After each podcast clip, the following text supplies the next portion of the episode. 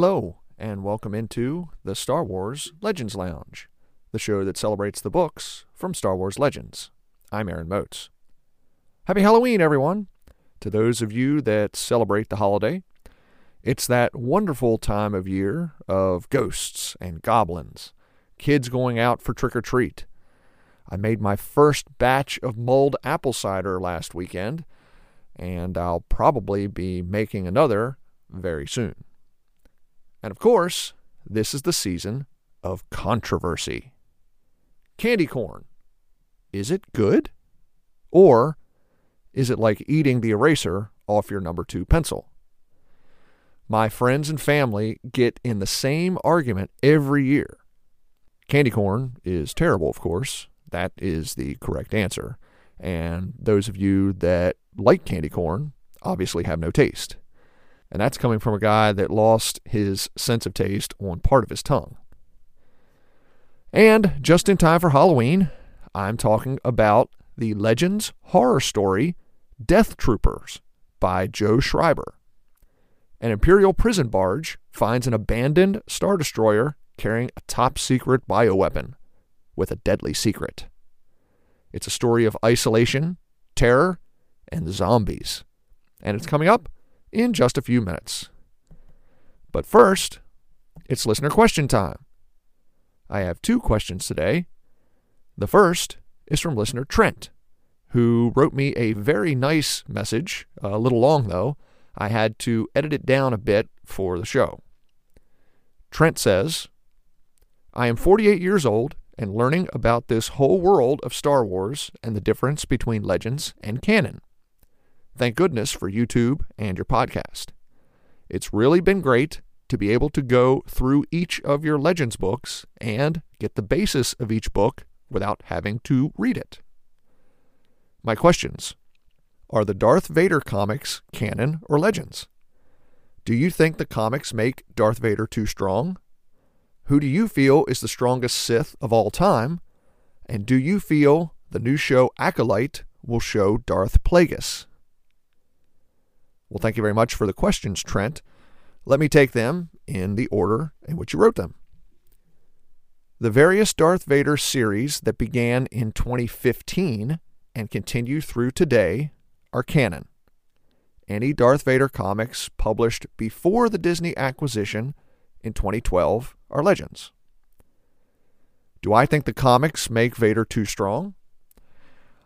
I don't know. I guess that depends on your point of view and how you judge the strength of a character. Characters and events always get exaggerated in comics, in my opinion. I haven't read all of the canon Vader comics, but there are some events in the ones that I have read that feel a bit cartoony to me. Again, that's my relationship to comics in general. But it doesn't really matter to me, honestly. I can overlook some of those things if I like the story. I do think Vader is used too much in the comics and in Star Wars publishing as a whole. I like how he was used sparingly in things like Rogue One or Rebels. I thought he was used a little too much in the Kenobi show, but I enjoyed some of his scenes. I've always said Darth Vader is my favorite character. And in my opinion, Vader is used best when Vader is used less. Who do I feel is the strongest Sith of all time? I guess for me it's Palpatine. He's the culmination of the Sith grand plan. He destroyed the Jedi Order and brought order to the galaxy under Sith rule. I know some folks will argue about some of the ancient Sith lords and Legends, but again, I think this is one of those point of view questions. And honestly, I've never really been that interested in Old Republic and Ancient Sith stuff.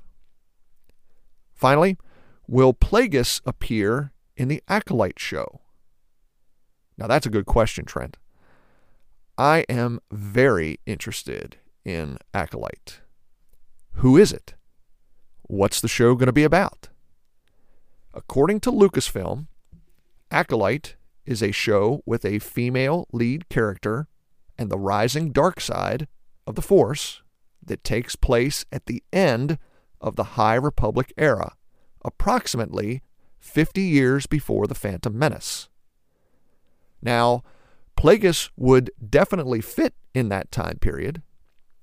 Maybe the Acolyte will be the apprentice of Darth Tenebrous, who was Plagueis's master in Legends, who may be defeated and replaced by Plagueis at the end of the series. I don't know. Of course, Plagueis may not be in the show at all. Regardless, I'm very excited for The Acolyte. Thank you very much for the email, Trent. Today's second email comes from listener Victor, who asks What is an obscure piece of Star Wars lore that you would like to see a story based around? And would you want it to be in a book or book series, a TV series, or a movie adaptation? That is a tough question, Victor. I've honestly never really been concerned with obscure pieces of Star Wars lore. So this is kind of tough for me. It's something I've never really thought too much about. If it was possible, I'd like for Lucasfilm to change the lore surrounding kyber crystals and lightsaber colors, but I know I complain about that a little too much. I promise I won't bring it up anymore here on the show. One thing I guess I'd like to see someday is a story about a dark side force user who returns to the light side, how that character tries to make amends or restitution for their actions, and how the galaxy as a whole reacts to them returning to the light. One thing that I have never agreed with are the fans who say that Anakin Skywalker or Ben Solo were redeemed at the end. Maybe they were in those fans' eyes, but for me, redemption means answering for the things that you've done. Of course, Anakin and Ben never got a chance to do that. They died at the end of their respective stories. It's also the main reason I have never been as big of a fan of Mara Jade in Legends as many Legends fans. Mara is a cool character, don't get me wrong. I don't dislike her at all. But she carried out orders for the Emperor, serving as his private investigator and assassin. Once Mara kills the clone of Joruus C'baoth and silences the Emperor's voice in her mind, Luke just proclaims that he accepts that Mara is on the side of the New Republic, and Han and Lando help her set up as the leader of the new Smugglers Alliance. Now, my question is what do most of the members of the New Republic government think about all this? Some of them have to have issues with Mara. Her actions while working for the Emperor don't even warrant a trial? That just seems weird to me. It always has. So, I'd like to see a story about a dark side user that returns to the light, but has to answer for their actions. Maybe a fallen Jedi in the High Republic era, or one of the Inquisitors, or maybe a member of the Sith Eternal on Exegol. I would like to see them struggle day to day, almost like a recovering alcoholic or substance abuser. Maybe they even go to prison for a while. I, I, I honestly don't know. But I'd like to see them struggle to turn their life around and become a positive member of society. I think it would work better in long form storytelling, like a television show or a book series. Now, I also would not make them the main character, but I would put them in a supporting role. I just think that would be interesting. Thank you very much for the email, Victor. Now, if you want to be really cool, like Trent or Victor, and would like to contact the show, you can email me at swlegendslounge at gmail.com or send me a tweet at Legends Lounge 1. Or, if you'd like to get your voice on the show, you can record it yourself and email it in. Just please record your file in MP3 or MP4 audio format. Now it's time to dive into today's book, Death Troopers by Joe Schreiber. Grab yourself a drink and let's head in to the Star Wars Legends Lounge.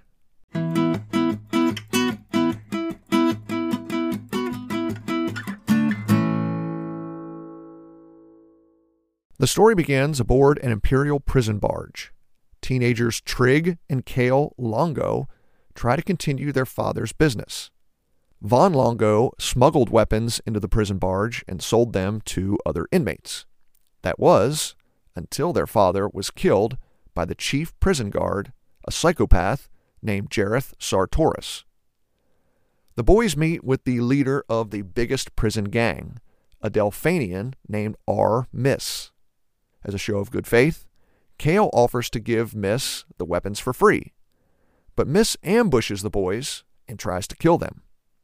They escape and run back to the cell block and the safety of the prison guards.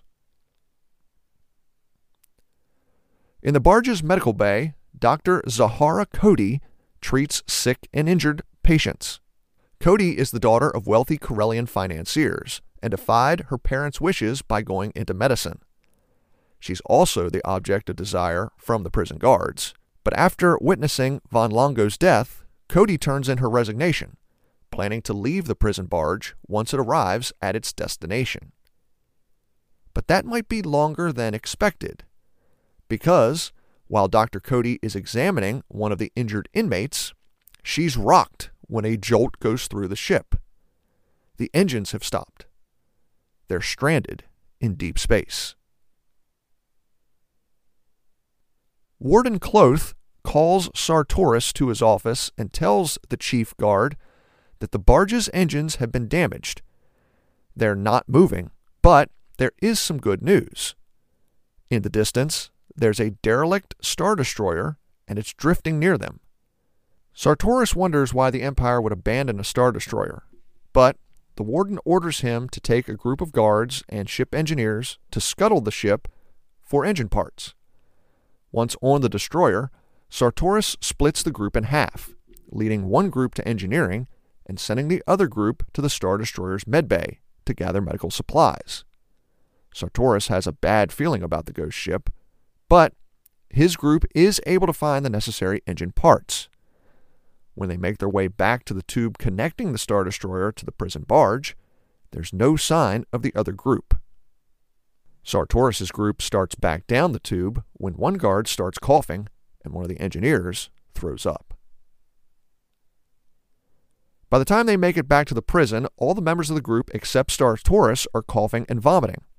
He sends them to the medical bay, but the disease starts running roughshod through the prison population. In the med bay, Dr. Cody is overwhelmed by the spread of the disease, but she appears to be immune. Cody and her 2-1B droid try to use her blood to synthesize an antivirus, but she worries it's too little, too late.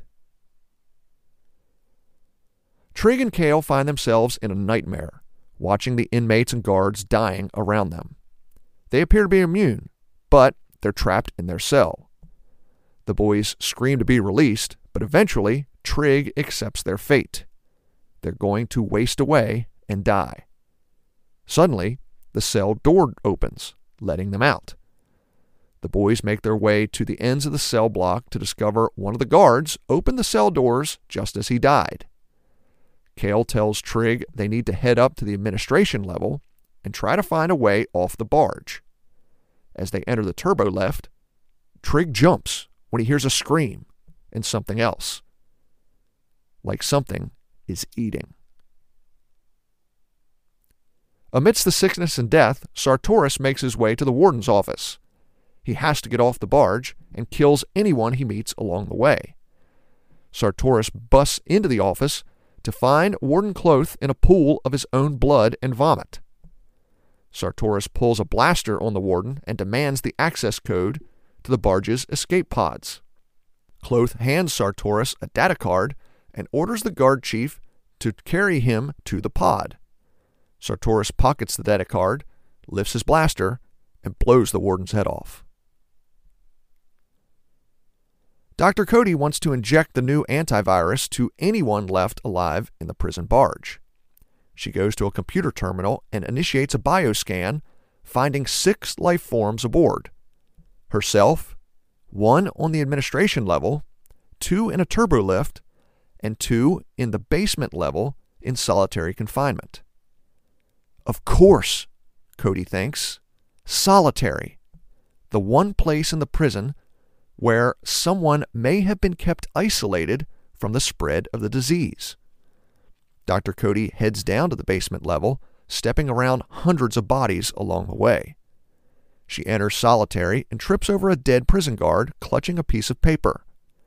Cody reads the note, a final message from the guard to his wife. She pockets the note and proceeds down the hallway. Behind the first cell door, Dr. Cody finds a Wookiee and a human behind the second. The man introduces himself as Han Solo and his partner, Chewbacca. Dr. Cody explains to the two smugglers about the disease ravaging the barge and says she needs to inject them with the antivirus. Han and Chewie take the injections, but not before the Wookiee starts showing symptoms of the disease. Chewie starts to have trouble breathing, but Dr. Cody clears his airway, saving him.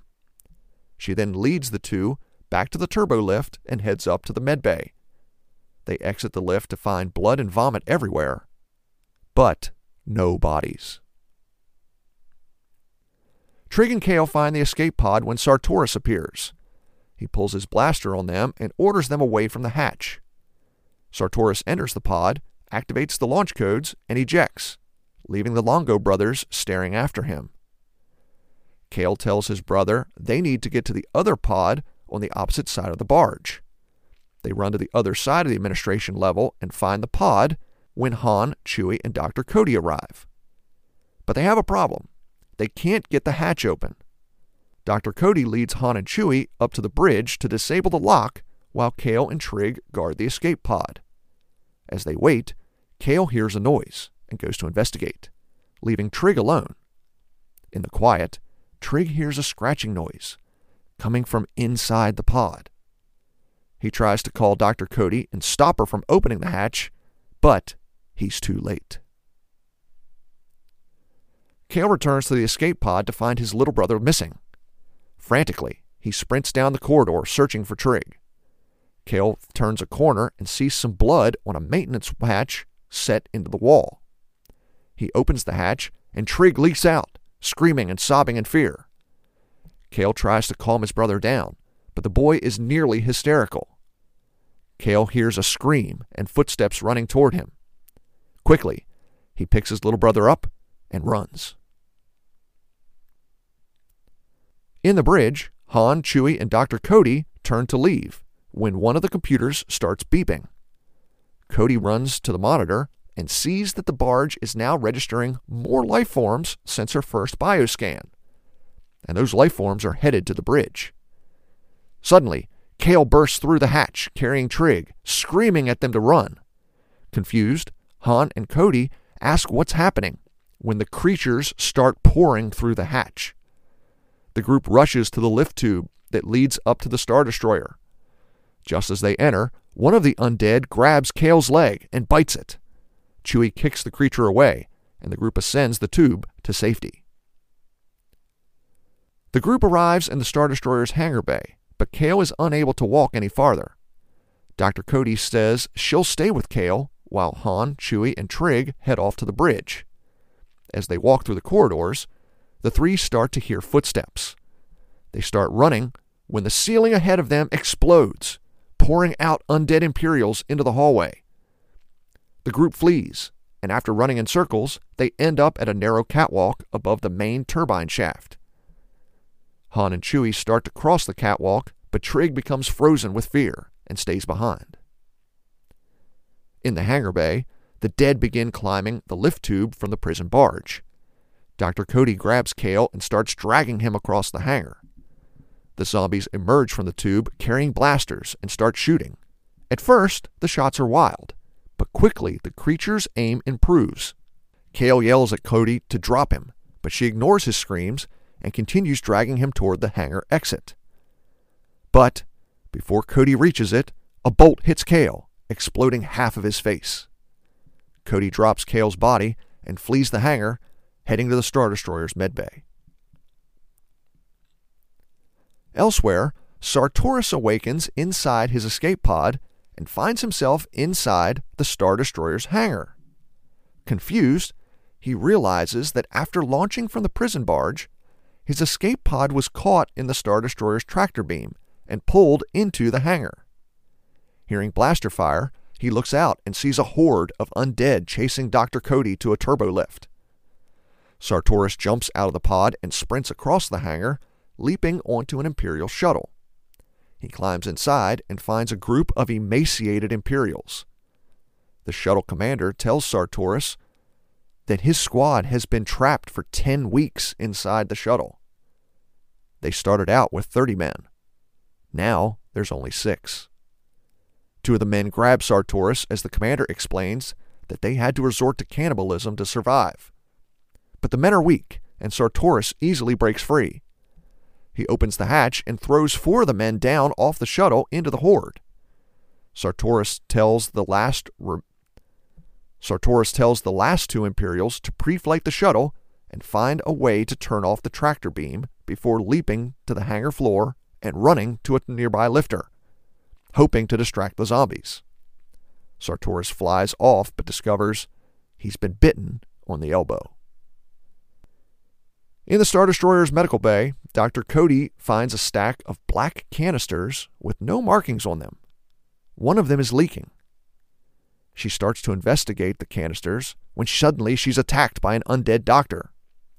Cody is saved by a 2-1B droid who crushes the zombie's skull.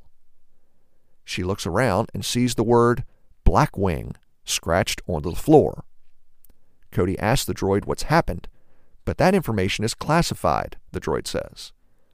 Cody finds a computer console and uses the password Blackwing to access a classified report about a virus designed to weaponize areas of the population.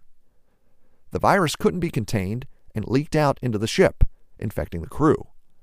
But the virus doesn't simply animate dead bodies, it allows the undead to learn.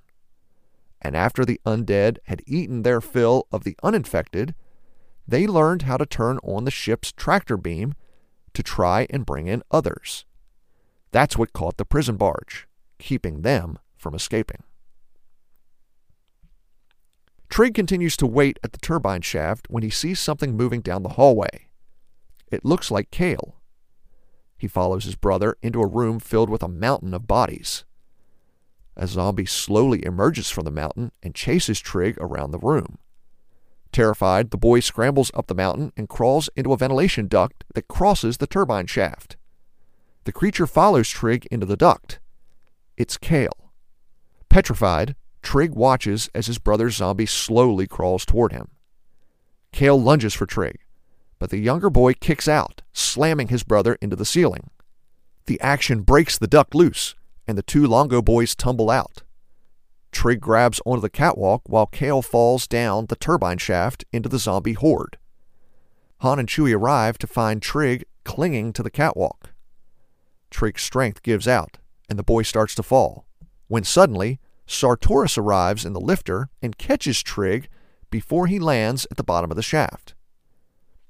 Sartoris picks up Han and Chewie as well, but it's too much weight for the lifter, and the small craft starts to descend into the shaft. Quietly, Sartoris tells the group about the Imperial shuttle back in the hangar bay. He then shows them his elbow bite before leaping over the side of the lifter, falling into the horde, and lightening the weight. The lifter ascends the turbine shaft and heads back into the hangar. In the hangar, Han, Chewie, and Trig find the shuttle, but can't find Dr. Cody. They climb inside and find one of the Imperials. He tells them his partner is dead, but the tractor beam is down. Han jumps into the pilot seat when a zombie attacks, killing the Imperial. It lunges for Han when its head explodes from a blaster bolt. The zombie falls, and Dr. Cody steps out from the back of the shuttle, blaster in hand. Han thanks the doctor and launches the shuttle, escaping the Star Destroyer. As they fly away, Han wonders if there's a way to keep the virus from spreading. Dr. Cody says not to worry and tells the group how the weapon works. The bodies need a constant supply of the virus to remain animated. That's what was in the canisters she found in the medbay. If the bodies are moved away from the canisters, they fall back dead. Han flies the shuttle to Chandrila, where the group goes their separate ways. Han and Chewie plan to head back to where they left the Millennium Falcon. The story ends when Dr. Cody and Trig head to a house on the lakeshore outside of Hanna City. They knock on the door to meet the wife of the dead guard Cody found on the prison barge. Cody delivers the note and watches as the woman reads it, crying. Eventually, the woman thanks her and invites Dr. Cody and Trig inside her house for tea. Time for a break. When we come back, I'll talk more about Death Troopers. I'm Aaron Moats. Stay tuned. You're listening to the Star Wars Legends Lounge.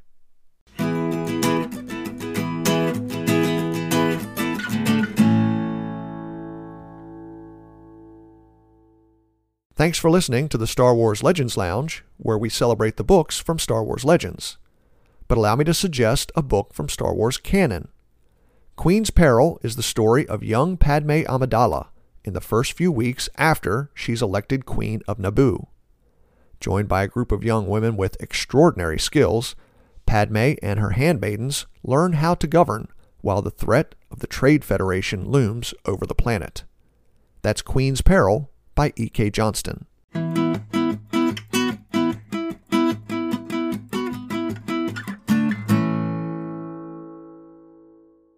Welcome back to the Star Wars Legends Lounge, the show that celebrates the books from Star Wars Legends. I'm Aaron Moats. And today's book is Death Troopers by Joe Schreiber. Before I get into my opinions on the book, let me first apologize a bit for the recap at the beginning of the show. It's kind of hard to make a recap scary or tension filled because it's just a synopsis of what the book is. In order to get those emotions, the dread, the terror, the despair of the main characters in the story, you pretty much have to read the book. It's almost impossible to do it just by condensing the plot down to a 15 minute synopsis. This was my first time reading Death Troopers. I enjoyed it as a one off for this type of story in the Star Wars universe. Horror is not really my thing. I like to say I am more of a horror light person. Um, I enjoy it every once in a while, but for the most part, horror films, horror television shows, horror stories aren't really my thing. This book wasn't really all that scary. It was suspenseful. It was tension filled. And those types of stories I really like. I think the author Joe Schreiber did a pretty good job showing how the isolation of just a handful of characters create a growing dread when an unknown monster is following you. We don't see many of the zombies until after the halfway point of the book. The Imperials and the prison inmates start dying off fairly soon, about 30 to 35 pages into the story. For some reason, Sartoris, Dr. Cody, Trig, and Kale are immune to the disease. Dr. Cody is able to use her blood to synthesize an antivirus for anyone else who is not yet affected. And of course, that turns out to be the two inmates down in solitary confinement. That's the only part of this story that I had my issues with. It's about the halfway point of the book when Cody opens the cells down in solitary and Han and Chewie emerge. I kind of wish none of our big characters were in this story. I think it would have been interesting. In general, I don't have issues when a bunch of stories connect via characters. I know some other Star Wars fans have issues with that, and that's perfectly fine. For the most part, I think all these stories are interconnected. But in this case, in this story, it did make it seem like the galaxy was a little smaller, in my opinion. But that didn't take away from my enjoyment of the story. As I said, I'm not a really big horror fan.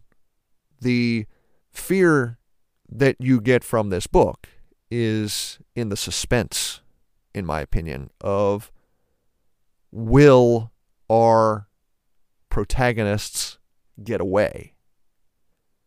This entire book is a chase.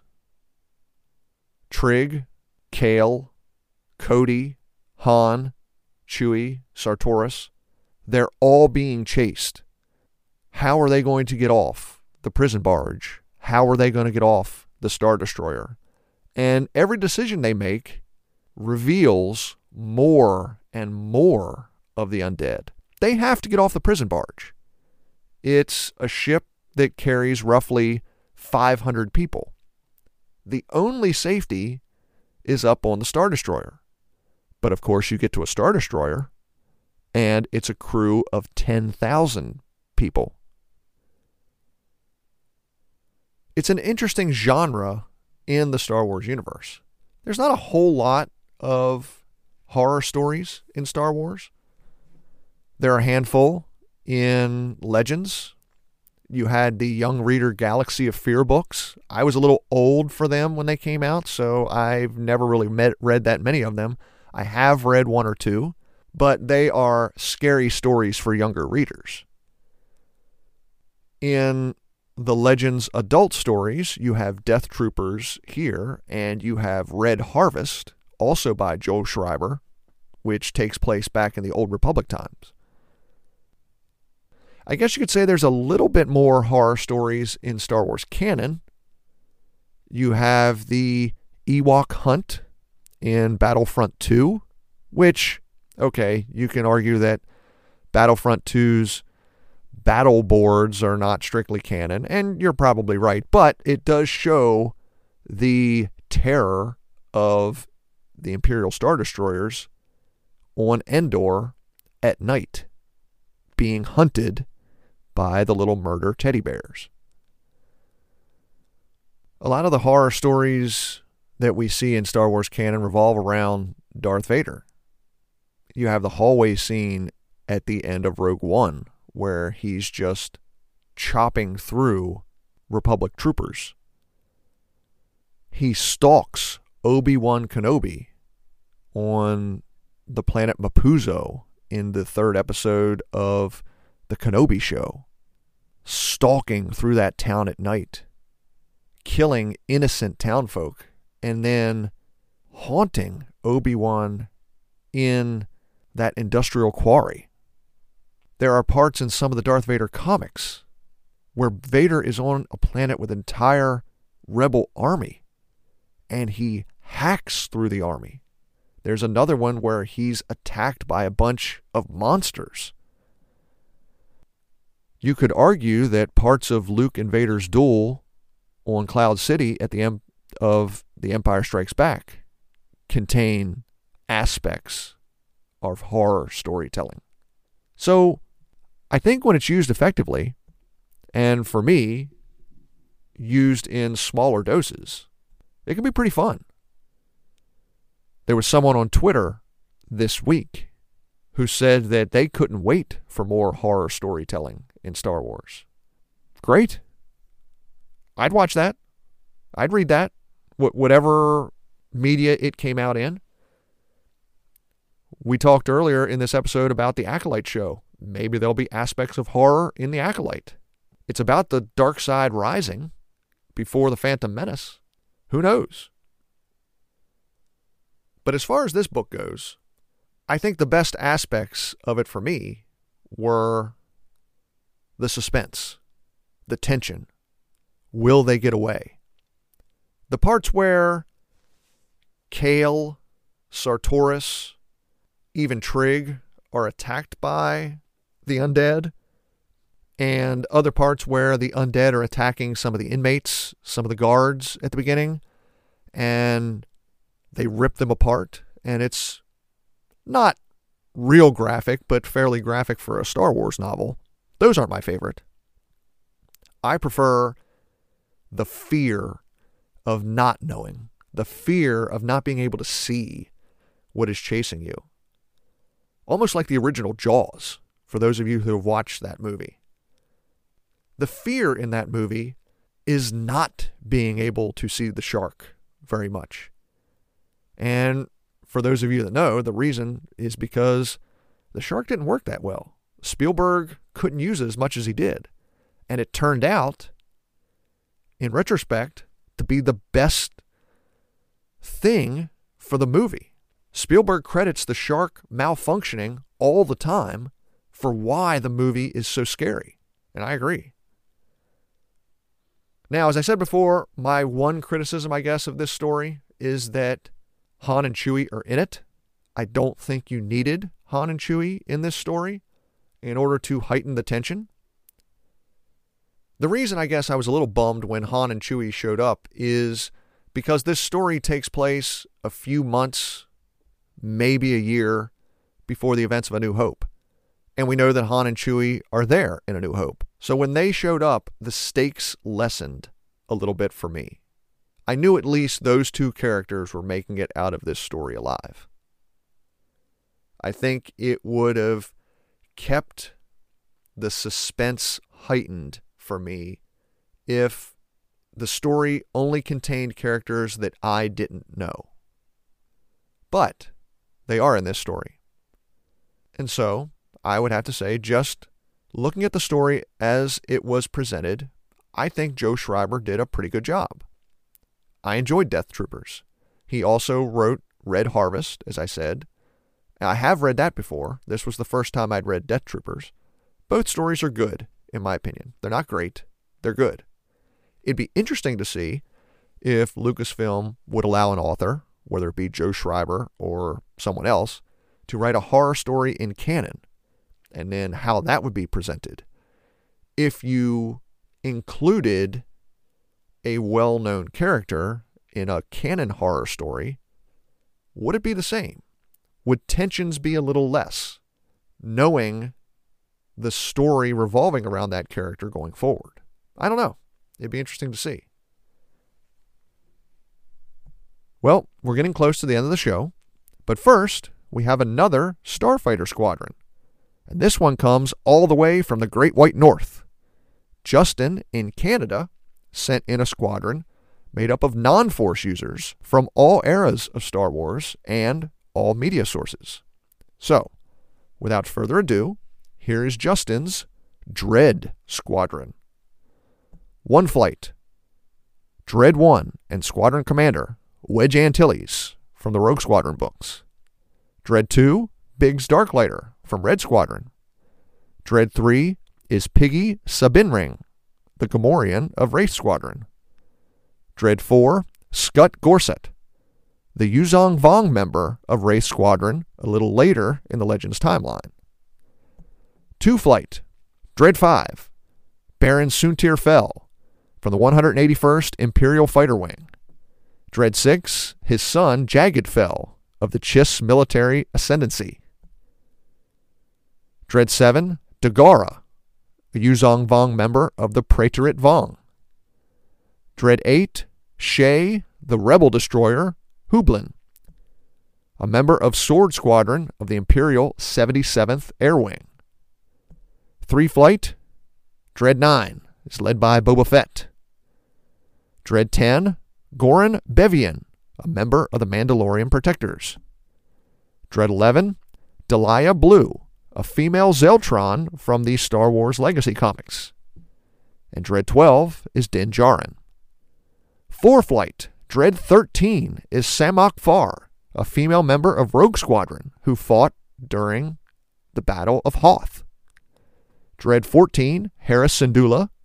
Dread 15, Karth Onasi, a member of Lance Squadron in the Old Republic, and Dread 16, Ric Olié, a member of the Naboo Royal Space Fighter Corps.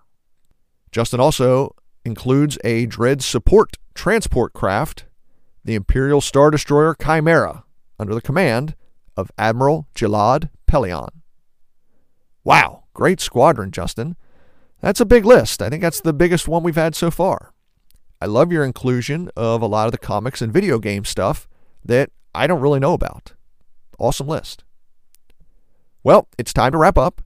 If you have a question or comment for the show, you can email me at swlegendslounge at gmail.com or send me a tweet at legendslounge1.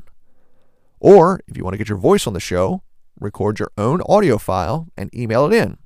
Just record it in MP3 or MP4 format, please. And keep sending me your Star Wars favorite character groupings Starfighter squadrons, road trip buddies, sabacc table players. New topic Who do you invite to your Halloween party? And what costumes do they wear? I want to hear from you guys. Coming up in two weeks, I'll be jumping back 4,000 years to read Star Wars The Old Republic Revan by Drew Karpyshyn. I'll see you guys then. Once again, thank you so much for listening to the Star Wars Legends Lounge. I'm Aaron Moats. May the Force be with you. And remember, there's always a bit of truth in legends.